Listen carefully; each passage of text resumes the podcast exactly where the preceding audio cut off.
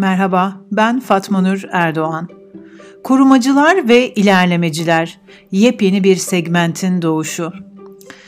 Ben ve pazarlama danışmanı Ali Erdoğan artık yeni bir kurum içi segmentten bahsetmemizin zamanı geldi de geçiyor diye düşünmekteyiz. Biz bu yeni kurum içi segmente korumacılar ve ilerlemeciler adını veriyoruz. Bugün sizlere şirketlerin korumacılar ve ilerlemeciler olarak organizasyonlarını segmente etmesinin neden önemli olduğunu, böyle yeni bir bakış açısıyla hareket etmenin faydasını ve neden rekabette kritik başarı faktörü olduğuna inandığımızı anlatmak ve tartışmaya açmak isteriz. Şimdi başlangıç noktamız şu sorudan doğdu. İşletmeler neden çağa ayak uydurmakta geç kalıyor?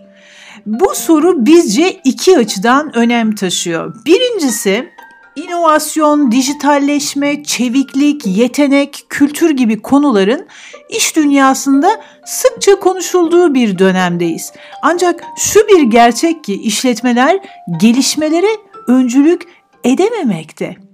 İkincisi gelişmelere öncü olamadıkları gibi değişime ayak uydurmakta dahi zorluk çekmekteler.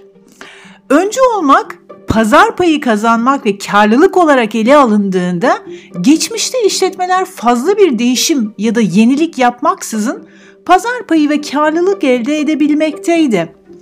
Dönemin en meşhur Harvard profesörü Michael Porter Competitive Advantage adlı kitabında oyunun kurallarını 5 güç modeliyle çizmişti. Porter'ın 5 güç modeli rakiplerin yaşatılmadığı ve paydaşların üzerinde üstünlük kazanmanın kritik önem taşıdığı korumacı bir yaklaşıma sahipti. Model rekabet gücü kazanmak için en ideal yolun bu şekilde hareket etmek olduğunu savunuyordu. Eskiden şirketler bu modeli uygulayarak başarı elde edebiliyorlardı. Porter'ın bu rekabet modeli aslında işletmeleri oldukça dar bir tünelde yürümeye zorladı. Görüş açınızda sektörünüz, sektörünüzün oyuncularının yaptıkları, tedarikçilerinizin gücü, alıcıların pazarlık gücü ve sektörünüze giren yeni işletmelerin tehdidi bulunuyordu. Rekabet açısından baktığımızda sizi sadece kendinize ve aynı sektördeki rakiplere odaklayan bu anlayış belki seçici dikkat teorisinin doğruluğunu da destekler niteliktedir. Porter'ın beş güç rekabet modeli de seçici dikkat teorisinde olduğu gibi bir şirketin dikkatini sadece kendi çalışmalarına ve içinde bulunduğu sektörün hareketlerine yöneltmektedir. Bu durumda şirketlerin kendi sektörleri dışında bulunan makro gelişmeleri görmeleri de mümkün olamamaktadır. Şirketlerin sadece kendi sektörlerine odaklanarak kendi alanlarını etkileyen diğer makro dinamikleri göz ardı etmeleri yönetimlerde ciddi bir körlük yarattı. Örneğin fast food sektörü kendi alanındaki oyuncularla rekabet ederken kahve pazarının onlardan pazar payı kapacağını, yemek yeme alışkanlıklarının değiştiğini, atıştırmalık yemenin bir alternatif olduğunu fark edemedi. Tıpkı 2007'den bu yana hızla ivme alan teknolojik gelişmelerin de içinde bulunduğu diğer makro dinamikleri göremedikleri gibi. Görseler bile dikkatlerini sürdürme becerisine sahip olmadıklarından bu verileri anlamlandırmakta başarısız oldular. Bu yüzden günümüzde şirketlerin en kritik çabası oyunda kalabilme çabasıdır. Bir dönemin en inovatif ve ilerlemeci şirketleri bu sebeple bugünün yok olan şirketleri olarak karşımızda duruyor. Bunlara örnek olarak Blockbusters, Dell, Eastman Kodak, Toys R Us, Sony ve Yahoo verilebilir. Bir başka örnek de belki Michael Porter'ın kurduğu The Monitor Group adlı danışmanlık şirketi olabilir. 2012 yılında yok olan The Monitor Group 5 güç modeline inanmadıklarını belirttikleri dön yani düşündürücü bir açıklama yaptı. E, Porter'ın modelinin yanlış değil de belki de eksik olduğunu söylemek bizce daha yararlı bir bakış açısı olacaktır. İşletmelerin neden çağa ayak uyduramadıkları sorusuna farklı yaklaşımlar da getirildi. İşte bürokrasi dendi, yetenek sorunu dendi, çevik hareket eksikliği, iletişimsiz, stratejiden uzaklık ve inovasyonun odakta olmaması bu sebeplerin genellikle başlıcalarını oluşturuyordu. Bu sebeplere kısaca bir göz atalım isterim.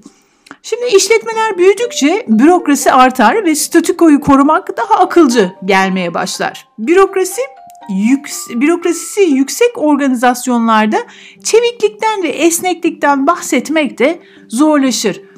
Rekabet etmek için bilindik yollar, yöntemler ve çevre içinde dolaştığınızda şirketler otopilota bağlı yol almaya başlar. Bu sebeple de stratejiden ziyade fikir bazlı planlardan oluşan aksiyonlar korumacı, garantici ve aynılık sevici bir tarzla hazırlanır. İletişim fonksiyonu her canı çekenin oyuncağımascasına hoyrat kullanılırken şirketi stratejik hedeflerine ulaştıracak bir fonksiyon olmaktan ziyade krizin yönetilmesine ve geleneksel medya ilişkilerini birincil tutan korumacı bir yaklaşımla ilerler. İnovasyon ve yaratıcılık herkesin istediği ama çok azının becerebildiği bir arzu olarak kalır. Özellikle büyük şirketlerin riski minimize etmeye odaklanmış korumacı yapıları inovasyonu yükseltecek olan yaratıcılığın yeşermesine izin vermez. Çünkü yaratıcılık doğası gereği hatanın tolere edilmesine ve deneyselliği gerektirir. İşletmeler bu sorunlarla nasıl başa çıkacaklarını düşünürken bir yandan da rekabet hiçbirinin beklemediği hızda varlıklarını tehdit etmeye başladı. Değişim öyle sert ve hızlı geldi ki dikkat verebildikleri tek odak teknoloji oldu. Böylece şirketler dijital dönüşüm ajandası ile gelişmeleri takip etmeye ve ayak uydurmaya yönelik çalışmalarda bulunmaya başladı. Bazı araştırmalar bu süreçte olan şirketlerin %84'ünün başarısız olduğunu ortaya koyuyor. Bu noktada her zaman söylediğim gibi zor zamanlarda her şeyi hızlıca değiştirebilirsiniz ama kültürünüzü asla. Durum böyle olduğundan yıkıcı değişimi içeriden nasıl sağlayacağını tam kestiremeyen şirketler bu değişimi yaratan girişimcilere ses vermeye başladılar.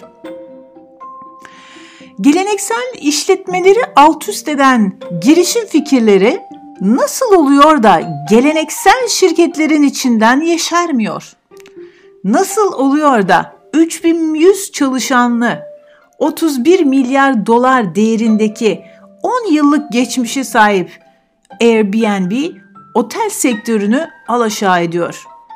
226.500 çalışana sahip 34 milyar dolar değerindeki Marriott nasıl oluyor da bu gelişmeleri ıskalıyor?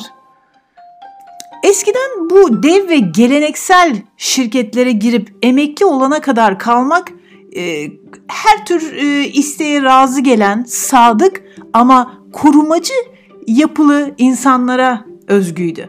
Oysa şimdi yeniliklere açık, yaratıcı ve ilerlemeci yapıya sahip çalışanlar bu şirketleri ellerinin tersiyle itiyor.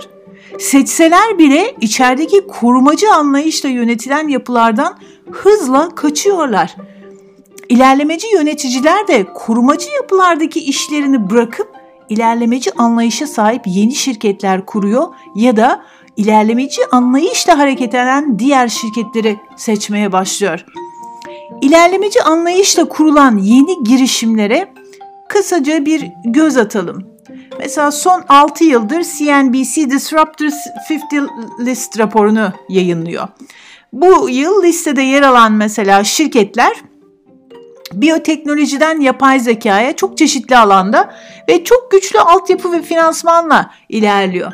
Ve bu listenin ilk beşinde bulunan şirketler şöyle. SpaceX 28 milyar dolar değerinde, Uber 69,5 milyar değerinde, Airbnb 31 milyar dolar değerinde, Didi Chuzix e, Çinli bir şirket ulaşım alanında hizmet veriyor. 56 milyar dolar değerinde ve Lyft 11,5 milyar dolar değerinde.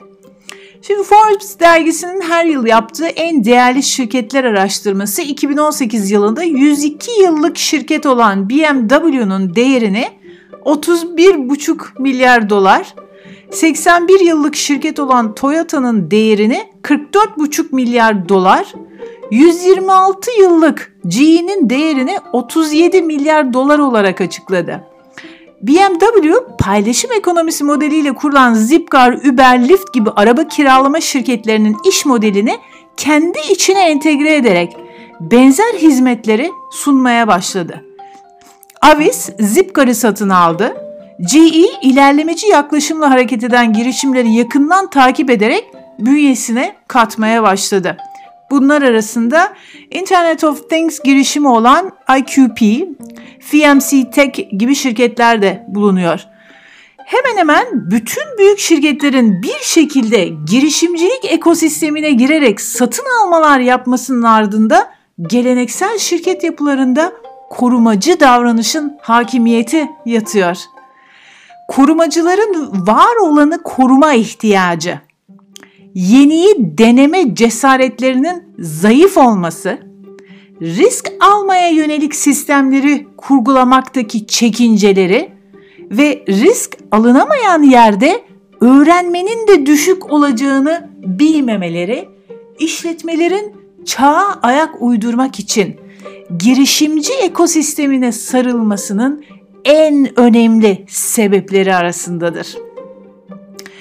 Şirketlerin böylesi belirsizliklerle dolu bir dönemde ne yapacaklarına dair know-how'larının olmaması ilerlemecilere duydukları ihtiyacın önemli bir göstergesidir. Riski minimize etmekte usta olan korumacıların belirsizliklerle başa çıkma becerileri düşüktür. İlerlemeciler daha fazla risk almayı tercih ettiklerinden geniş bilgi birikimlerini gerektiğinde hızlıca birleştirebilir. Böylece belirsizlikle çok daha rahat baş edebilirler. Bu noktada korumacılarla ilerlemeciler arasındaki çekişmenin başarısı, iki tarafa da hareket özgürlüğü verilme derecesi ve bu ikisi arasındaki dengenin sağlanabilme başarısıyla doğru orantılı olacaktır. Kurum içinde korumacılar ve ilerlemeciler ekseninde yaratılması gereken yeni bir modele ihtiyaç tüm açıklığıyla ortadadır. Bu bağlamda yetenek açığı olduğunu iddia eden şirketlerin yanlış kriterlerle seçim yapıyor olduğunu söylememiz ve konuyu nasıl ele almaları gerektiği konusunda bir felsefeye sahip olmadıklarını düşünmemiz çok da yanlış olmayacaktır. İşletmeler işe ilk girişlerde hiyerarşinin en altına yerleştirdikleri kişilerin söyleneni yapmasını ve kurallara uymasını bekler. Bu anlayış ilerlemecilere uygun bir rol değildir. Korumacılar şirket içinde yükselip yönetici pozisyonuna geldiklerinde korumacı davranış sergilemeye devam ederler. Zamanın değiştiği böylesi bir dönemde kültür değişimini çoğunluğun korumacılardan oluştuğu bir şirkete getirme çabası şüphesiz eksik bir çabadır.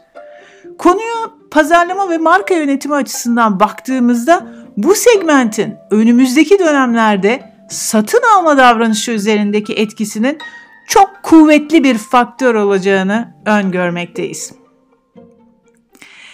Korumacıların ve ilerlemecilerin sahip oldukları kişilik özelliklerini 5 faktör kişilik kuramı ile açıklayabiliriz.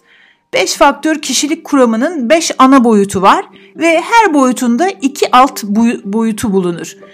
E, bu temel boyutları şöyle sıralayabiliriz. 1. Dışa dönüklük, olumlu duyguların derecesini ifade eder.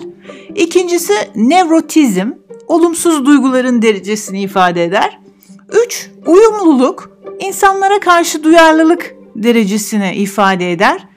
4. Sorumluluk, işine olan disiplini, mükemmelliyetçiliği ve görev insanı olma derecesini ifade eder. Beşincisi de deneyime açıklık. Fikirlere ve estetiğe olan ilgi derecesidir.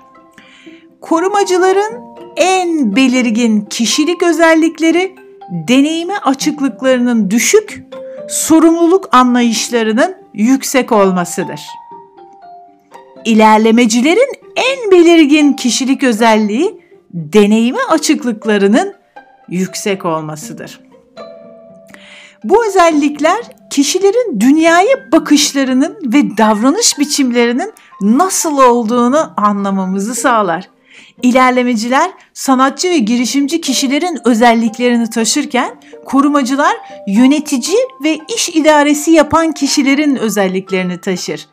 İş dünyasının gelecekte başarılı olabilmesi aynı şirkette hem korumacılara hem de ilerlemecilere e, alan açılmasıyla ve yönetim sistemlerinin ilerlemecilerin yeşermesini sağlayacak şekilde yeniden düzenlenmesiyle mümkün olacaktır.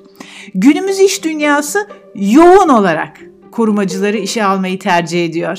Çünkü ilerlemecileri yönetmekte ve belli bir kalıba sokmakta zorlanıyorlar. Tüm sektörleri Allah eden ilerlemecilerin ortak yanı çözüm aradıkları bir dertleri, bir iç mücadeleleri olmasıdır. İlerlemeci olmak demek illa bir yenilik yapmak anlamına gelmiyor elbet. Bunu burjuvadan sanatı kurtarmak gibi de düşünebilirsiniz.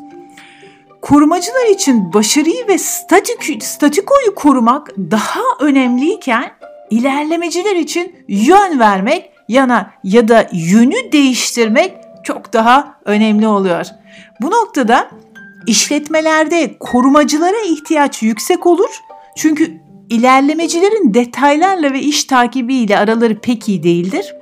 Onlar genelde fikirleri açıklık konusunda ne kadar iyiyseler iş idaresi konusunda da o kadar dağınıktırlar.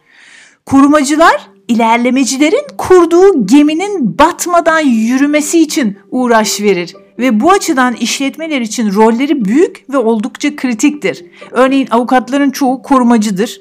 Uyumlulukları ve negatif e, duygulanımları oldukça düşük, sorumluluk boyutları da yüksektir. Uyum boyutunun düşük olması onlar için bir avantaj olarak değerlendirilmelidir. Mahkeme önünde tabii ki bir avukatın dava kazanması uyumlu ve hassas kişilerin başarıyla altın, altından kalkabileceği bir sorumluluk değildir. İşletmeler neden çağa ayak uyduramıyor sorusunun cevabı bize göre korumacılar ve ilerlemeciler arasındaki bu keskin çekişmeden kaynaklanıyor. Gelişim felsefesiyle hareket edenlerle var olanı koruyarak ilerleyelim diyenler arasındaki çekişme gelişerek ve geliştirerek büyüyenlerle yok olup gidecekler arasındaki fark kadar keskin görünüyor. Paylaşımlı yeni nesil çalışma mekanlarında ofis açıyor olmanız yaratıcı olduğunuzu ya da ilerlemecileri anladığınızı göstermez. Bu sirke gidip ateş çemberinden atlayan kaplanları seyredip alkışlamaya benzer. Mühim olan sizin o kaplanları yetiştirmeye ve o çemberlerden atlamalarına öncülük edebilmenizdir. Konferansa gitmek, eğitim vermek, mekanı iyileştirmek ancak korumacıların da bu yetkinlikleri öğrenerek ilerlemeci olmasını sağlama çabasıdır. Bunu da bir yere kadar yapabilirsiniz. Çünkü biyolojiniz sizin ya fişek gibi hareket etmenizi ya da kedi gibi dolanmanız konusunda oldukça baskındır. Kediyi kaplan yapmak ne kadar zorsa kaplanı da kediye çevirmek o derece zordur. İşte bu yüzden kişilik özelliklerinin bir kriter olarak belirlenmesi ve haritalandırılması gerekmektedir. Artık X, Y, Z kuşaklarını anlamaya yönelik araştırma ve eğitimlerden vazgeçmeliyiz. Şirketlerin kendi korumacı ve ilerlemeci tanımlarını yaparak model oluşturmaya başlamaları gerektiğini öngörmekteyiz. Bu model yönetimlere hangi sistem ve süreçlere ihtiyaçları olacağını da gösterecektir. Bu yeni modeli güçlü iletişim programları ile desteklemeleri değişimin başarısında etkin bir rol oynayacaktır. Diğer yandan şirketlerin işveren markası yaratmaya çalıştığı ama henüz belli bir modelinin bulunmadığı böyle bir dönemde bu konunun tartışmaya açılması da gerekir. Bu konuyu tartışmaya ve masaya yatırmaya hazır mısınız?